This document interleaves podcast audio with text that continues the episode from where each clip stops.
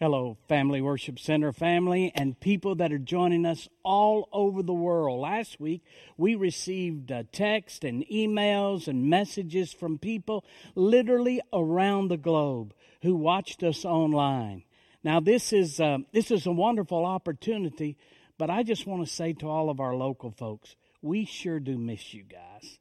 I tell you, it, it's just not the same without you here and uh, we're doing our best to, to send the word of the Lord. You know, Isaiah said, the, Lord, the word will prosper whereunto it's sent.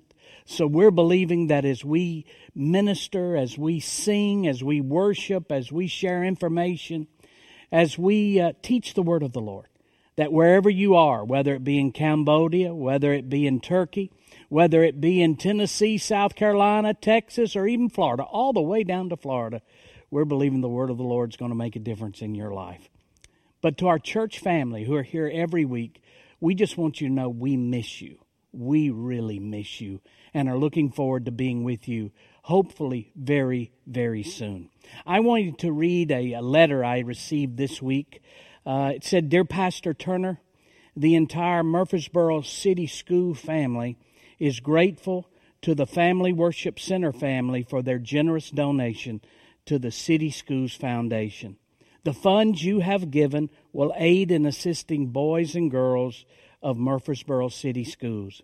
Last week, this is what uh, the letter says. Last week, the city schools program called CHOW, C H O W, Combating Hunger on Wheels, their buses serve more than 1,000 meals a day to children across our community. They sent home on Friday 549 weekend pack, backpacks of food, and they distributed 2,500 books. All of this would not be possible without the support of our community and also the support of Family Worship Center. And then the letter goes on to say, again, we're so grateful for the donation to the City Schools Foundation so that more children can be helped to have what they need to nourish their minds and to nourish their bodies. May God continue to bless your ministry and the kindness and generosity of the people of Family Worship Center. With hope and peace, it's signed Dr. Linda Gilbert, Director of Schools, Murfreesboro City School System. Because of the generosity of the Family Worship Center family, we were able to help over a, a thousand children a day receive meals. And we're just thrilled to do that. Just like we're helping children in Cambodia, we're helping children here. We're helping children in other parts of the world where we support orphanages and feeding clinics and hospitals because we believe the Lord went about doing good and healing all that were oppressed of the devil. Thank you, Family Worship Center, for giving. Now let's talk about the word of the Lord. I want to thank you for joining us, and uh, hopefully now during the next few moments, either through your iPad, your computer screen, your television, or your telephone, they used to call it a telephone, your cell phone, you will experience the presence of the Lord.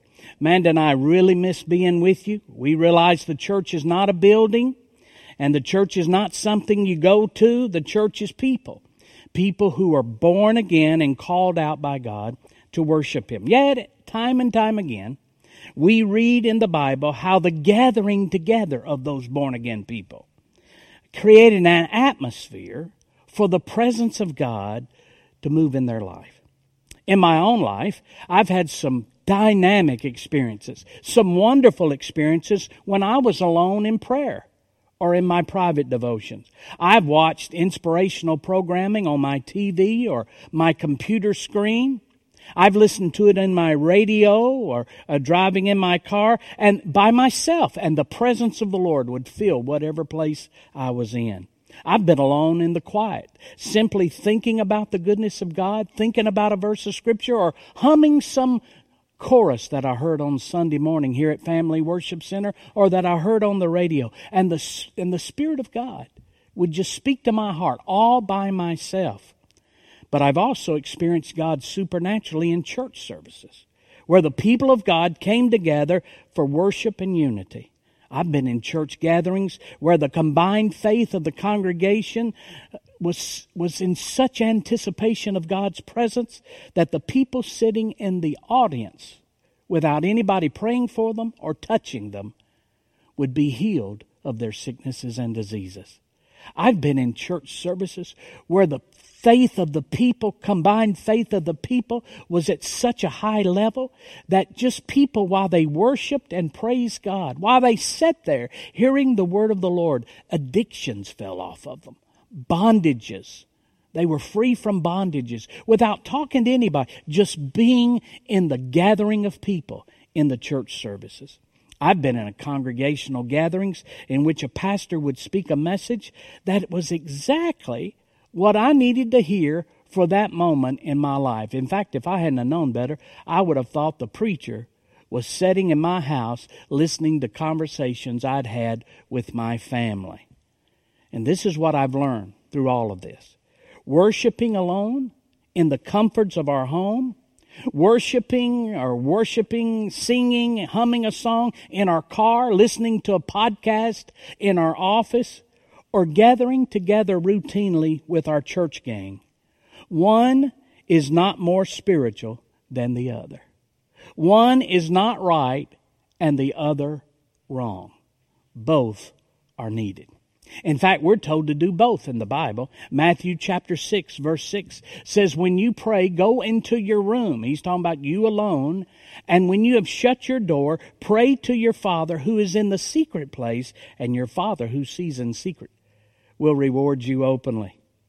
But then he says in Hebrews chapter 10 verse 24 and 25, let us think of ways to motivate one another to acts of love and good works. Listen, he says, let us think of ways to motivate one another to good works, to good works. And then he follows that up with this, let us not neglect our meeting together coming together as a church family, as some people do, but encourage one another to come together as a church family, especially now that the day of his return is drawing near. I think um, uh, at this season in our life, at this time in our country, those of us who church is a part of the fabric of your life, we are starting to realize how vitally it is important it is to us. Sometimes we just go through the routine and we don't want to go to church this Sunday and we're too tired. We got other things to do. Isn't it amazing how our perspective changes when suddenly we're not able to do that? Do you see why people in other countries in which the gospel, where church is against the law and they're not allowed to gather uh, as a group of people to worship, do you see how they so uh, are desirous to be where we are? And yet now all of a sudden, after two weeks of this quarantine, of these restrictions on gathering together for worship, isn't it amazing how in just a short period of time, how we're suddenly begin to really miss our coming together. There's just something about getting together with the family of God. But since we can't do that, we are blessed to be able to bring the gospel uh, to uh, to people all over the world and to our church family through uh, live stream, social media, websites, and television. In fact, I've been amazed and thrilled watching the thousands of churches who haven't allowed the coronavirus to hinder them from sharing the good news. From the mega churches uh, with the million dollar broadcast equipment to the smaller churches with a phone set up in the back of their auditorium the coronavirus hasn't stopped the word of the Lord. And it cannot stop the message of Christ. In fact, the dumb devil, the dumb devil has awakened a sleepy church. And now churches in every city all over the United States of America are forced now to do ministry in ways they never thought they would ever do it before. The Bible says, and we shared it last week, Psalm 68, let God arise and let his enemies be scattered. The church is not being diminished during this time. The church's message is going out like it's never gone out before. To God be all the glory and praise. Let's talk about the coronavirus this week. I put some numbers down on Friday, and those numbers have already changed. Now there's over uh, 700,000 cases of people in, infected uh, in, in the world. And today, according to the latest statistics, uh, on Friday there were 24,000 deaths. This morning there were over 31,000 deaths worldwide. 10,000 of those in one country of Italy alone. There's over a hundred, on Friday, there were 80,000 confirmed cases of the coronavirus in the United States. This morning, there are 124,000 cases of the coronavirus in the United States. On Friday, there were 1,200 deaths. This morning, uh, there's over 2,000 deaths in the United States. The virus can spread by respiratory droplets. Someone coughs, it gets on their hand, they touch a chair, then you touch that chair, and the virus germ is transferred by touching your face or rubbing your nose. It's a scary thing. We are nearing the second full week here in Tennessee of the restrictions that have been placed on public gathering in groups and being in the public domain. While we see encouraging signs of the virus slowing in countries that have been the hardest hit, our country, the United States of America, continues to see an increase in those affected. We were told this week that more people filed for unemployment benefits in the United States this past week than any other week in United States history. More people filed for unemployment this past week than any other week in United States history. What we've discovered is this is life as we know it has been disrupted. And no one can give us a timeline when things are going to return to normal or what normal is going to eventually look like. So, in these confusing and often scary days that are ahead, it's extremely important that believers, Christians, we brothers and sisters in the Lord, behave and respond out of wisdom and not out of fear. Wisdom and knowledge inform us of present reality. And the present reality is this there is a terrible sickness among us that is highly contagious. That is present reality. That is not a statement of hype, and it's not a statement of fear. And it's definitely not a statement of a lack of faith. It is the present reality. The Bible tells us that wisdom and knowledge inform us there are things that we can do, each of one of us can do at this time that will protect ourselves and our families and others. Common sense actions that have been found effective in slowing the transmission of this sickness and keeping ourselves and our family from getting infected also. Common sense things. It's not a lack of faith. Christians, hear me, please. It's not lack of faith. This is the wisdom of God. Common sense things. Stay out of large groups. Practice social distancing. They started out at three feet, then it's now six feet. Next week it might be nine feet. In a, in, in a month or two, we might be waving at one another but if the social distancing continues. Frequent hand washing. My goodness, I've washed my hands so much this week, I feel like I'm back in, at home when I was a little boy. And if physically you're not feeling well, stay home. Stay home if you're not feeling well. These are common sense actions with, which have proven to be effective in keeping people virus free. Common sense actions which have been found effective in slowing this virus from spreading. And to neglect or refuse to follow these common sense actions is not being in faith. It is a total disregard of wisdom and not pleasing to the Lord. Listen to what James chapter 3 says. I like this guy. He said it this way. He says, You are wise and understand God's ways. Prove it if you're wise and understand how God operates. Prove it by living an honorable life. Doing good works with the humility that comes from wisdom. Notice he says wisdom produces good works. And then he says, if you're jealous or if there's selfish ambition in your hearts, don't cover it up. Verse 15, for jealousy and selfishness are not God's kind of wisdom. Such things like that are earthly, they are unspiritual, and they're demonic. And then he says in verse 17, but the wisdom from above is first of all pure. It is also peace loving. It's gentle. And listen to this. It's willing to yield to others. It is full of mercy and fruit of good deeds. The Holy Spirit through James gives us amazing insight in these verses of Scripture. He says if you're wise and if you follow godly wisdom, our lifestyle will be honorable.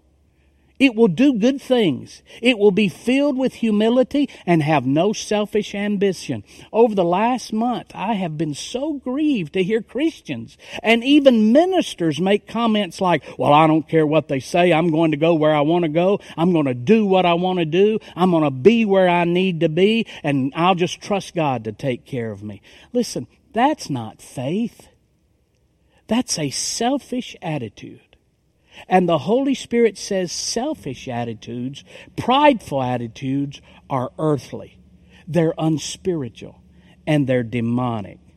The wisdom that is uh, from above is pure, peace loving. It's not rebellious. It's peace loving and it's willing to yield. I've had people say to me this week, Pastor, we, we, we, we don't need to give in to fear. Let's go on and meet at church. We don't need to give in to fear. We don't need to give in to all of these restrictions. Listen, being wise through common sense behavior during this time is not giving in to fear. Being wise is exhibiting the nature of Christ. Here's a good verse for you. Proverbs chapter 1, verse number 7. Proverbs 1 verse 7. Fear, the fear of the Lord is the foundation of true knowledge. But fools despise wisdom and discipline. Fools despise wisdom and discipline. King Solomon, supernaturally anointed of God, given a mind like no other person on earth was given, said a fool. Now the word fool there in the original language means a weak-minded person a person without aim, a person who's careless, a person who acts without counsel, a person who opposes, a person who opposes anyone who behaves uprightly. He says a fool, a weak minded person, a person who, who's careless, a person who acts without counsel. I'm sorry, I wasn't supposed to cough in my hand, I'm supposed to cough in my elbow. I'm sorry. Sometimes I can't get my elbow to my mouth.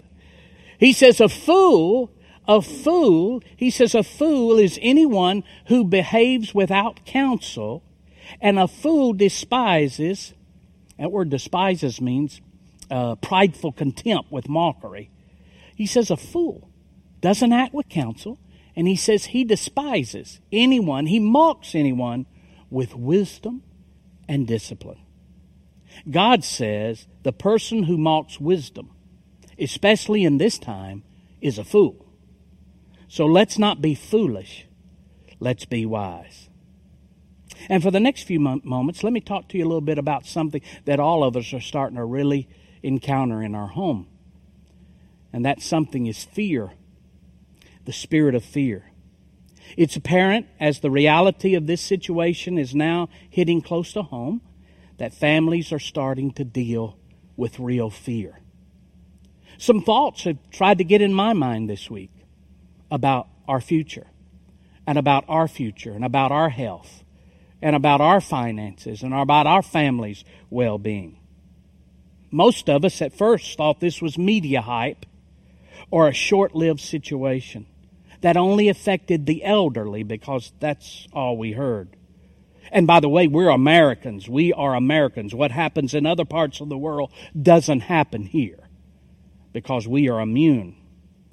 Now we're discovering that anyone can be infected, and this situation doesn't seem to be going away quickly. As we errantly thought we were immune from terrorist attacks, we at the same time thought our medical system would keep us safe from plagues which affect other nations. And we are discovering that's not the case. We have a new enemy, and with that enemy comes fear. So I want to give you some information about fear. The spirit of fear. Because there's two types of fear. There's the fear of the Lord, which we embrace, we want, we desire. But then there's the spirit of fear, which we resist. 2 Timothy 1 7 says it this way For God has not given us a spirit of fear, but of power and love and sound mind. When we normally hear the word fear, immediately we think of something we are afraid of, something we run from, something painful and terrifying. That's the spirit of fear.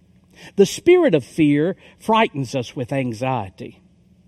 The spirit of fear causes obsessive thoughts to consume our minds. They start racing in our minds. What about this? Worst case scenario, things of that nature. The spirit of fear cripples and paralyzes us. I know people today who who will not go places and will not do things. Now, I'm not just talking about in this season. I'm talking about life in general. They've allowed fear the fear of something to hinder them from being everything God wants them to be. The spirit of fear causes us to be preoccupied with the worst case scenario. You've, you've met those people. You tell them something good and they'll come back with something negative. You tell them something positive, they'll come back with something terrible. You tell them what faith would say and what God believes their future should be, and they'll come back with the worst case scenario possible. That's fear. It's dominated their life. The spirit of fear poisons our filter of life. It limits our f- future. The spirit of fear causes people not to have hope. I've heard people this week. I've had people call me on the phone crying, "Oh, Pastor, what are we going to do? The wor- what are we going to do? I don't know if we're ever going to get back to normal." See, they've lost their hope. That's the spirit of fear. The spirit of fear is not from God. So if it's not from God, you don't need to take it. And the spirit of fear turns our focus inward. People who are bound by fear or who have given in to fear, they're not thinking about anybody else. They're only thinking about me. I, I, I, I. And this is our opportunity as the church of the Lord Jesus Christ to cast away that spirit of fear and be a blessing to the world and to our community. But then there's the fear of the Lord. On the other hand, there's the fear of the Lord. That's the one we embrace. The Bible says, Proverbs 1 7, the fear of the Lord is the foundation of true knowledge. It's the foundation of true knowledge. The fear of the Lord opens the door for the wisdom of God to be available to us. Then Proverbs 19:23 says this, "The fear of the Lord leads to life, bringing security and protection from harm." In this time where the spirit of fear is trying to captivate people's minds, and paralyze people. The Bible says the fear of the Lord does not paralyze or bring thoughts of anxiety. It frees us with security and protection. I refuse to live in fear. I'm going to be okay. My family's going to be okay, not because I'm uh, better than anybody else, but because I fear the Lord. I'm going to do what the Lord says to do. I'm going to follow His dictates and His plans, and I'm going to trust Him. And the Bible says that brings security and protection. Psalm 34 9, I love this one. The fear of the Lord, those who fear the Lord, you, his godly people, for those who fear him will have all their need. What are we going to do, Pastor? How are we going to feed our families? How are we going to pay our bills? Listen, the Bible says if you fear God, he will make sure you have everything you need. The spirit of fear from Satan consumes you with the thoughts and images of lack. But the fear of the Lord assures us that God will provide. And here's a great one Psalm 34 7. For the angel of the Lord is a guard, he surrounds and defends all who fear him. The angel of the Lord is a guard. He surrounds and defends everyone who fears God. Not fears the disease, but fears God. See, the spirit of fear consumes us with the thoughts and feelings of being alone and vulnerable and what's going to happen to my children. Don't touch that. Don't go over there. Don't say that. Don't go outside. And if we're not careful, it will, spirit of fear will cause you to hibernate in your home, not acting out of wisdom, but out of fear that you're scared to touch anything, you're scared to move, you're scared to operate in any way, that's the spirit of fear. But the Bible says if we use wisdom and fear God, that the angel of God will protect us and no harm could come near us. I could literally go on and on and on sharing Bible verses that promise benefits to the children of God who fear God.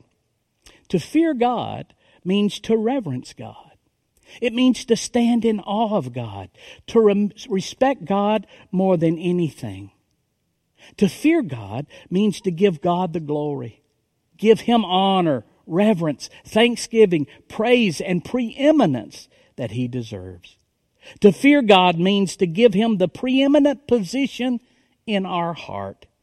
His desires reign over our desires, and that causes us to hate what He hates and to love what he loves. You see, I obey the instructions of our nation's leaders.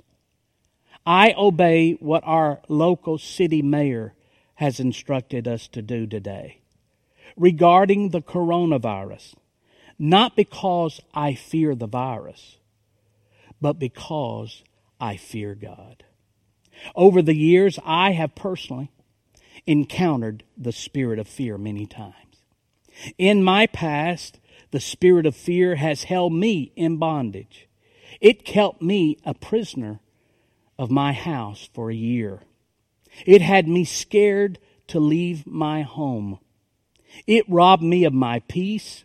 It robbed me of my rest. I couldn't sleep at night, and it literally robbed my mind and comprehension. I've encountered the spirit of fear. It, the spirit of fear is an evil spiritual force that will paralyze you and prohibit you from enjoying God's plan and purpose for your life. And it will try to get on you during this season in which we're living because it's a scary season. But you don't have to receive the spirit of fear because you have embraced, as children of God, the fear of the Lord. So I want to give you some four really simple things to help you to resist fear. Number one, recognize the spirit of fear is a spiritual battle. That fear that you have of touching things and going places, that's a spiritual battle. 2 Timothy 1 7 says, For God has not given us a spirit of fear. Hear, hear what he says? For God has not given us a spirit of fear, a spirit of fear, a spirit of fear. Notice, fear, the spirit of fear, it's a spiritual battle. My heart hurts today because so many are addicted to medication in an effort to quiet the spirit of fear that invades their thoughts. They're trying to stop a spiritual enemy with a natural weapon. And you cannot stop a spiritual enemy with a natural weapon. You can numb your body, but you can't stop the spiritual enemy with a natural weapon.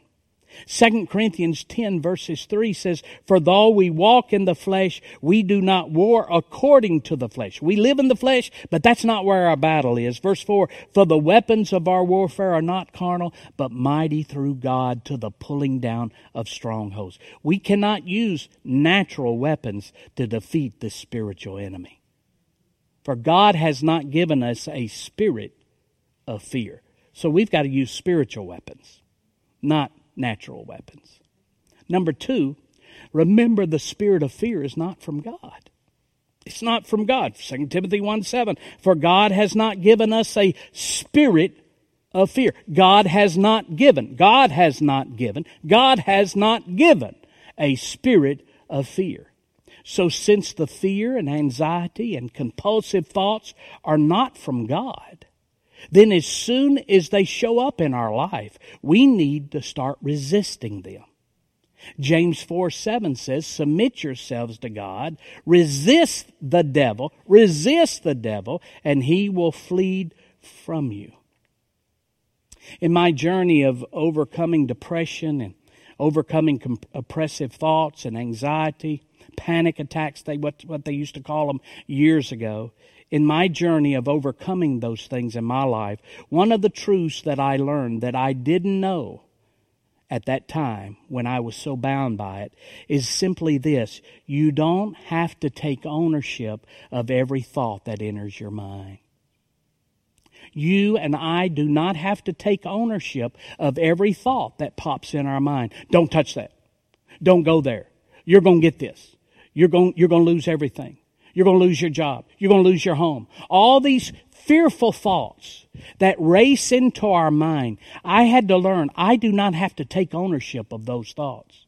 Just because they come doesn't mean I have to believe them, submit to them, yield to them, or start acting upon them. Those thoughts are not from God. He's not the one telling you you're going to lose everything and you're going to bury your children and your children's going to get this virus and die a violent death. That's not from God. That's the spirit of fear. And when a fearful thought comes to my mind, I don't have to take ownership, believe in it, or submit to it. So the third thing I, had to learn to do is take control of my thoughts, and I determined what thoughts I was going to think.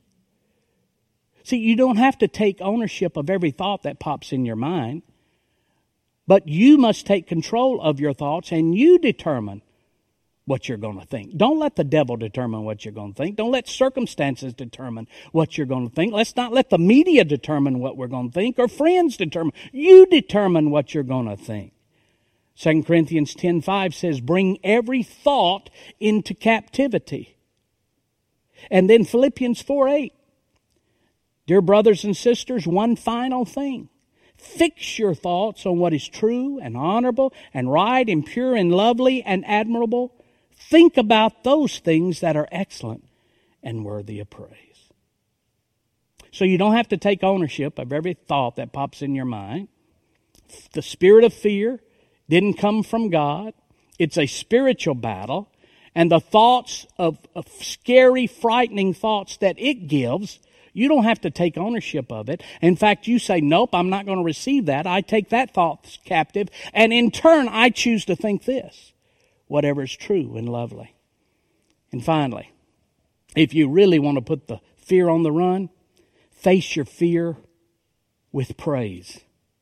Face your fear. The Bible says the weapons of our warfare are not carnal, but mighty through God to the pulling down of strongholds. So, what are our spiritual weapons? Well, one of them's praise. One of them's the Word of God, one of them's the blood of Jesus, the other's the name of Jesus, but all of those are launched through praise. Just like an army has, has uh, ammunition, they have bullets, they have bombs, but they gotta launch them the way we launch the Word of God, the way we launch the name of Jesus, the way we launch our confidence in the blood of Jesus that covers us is through worship and praise.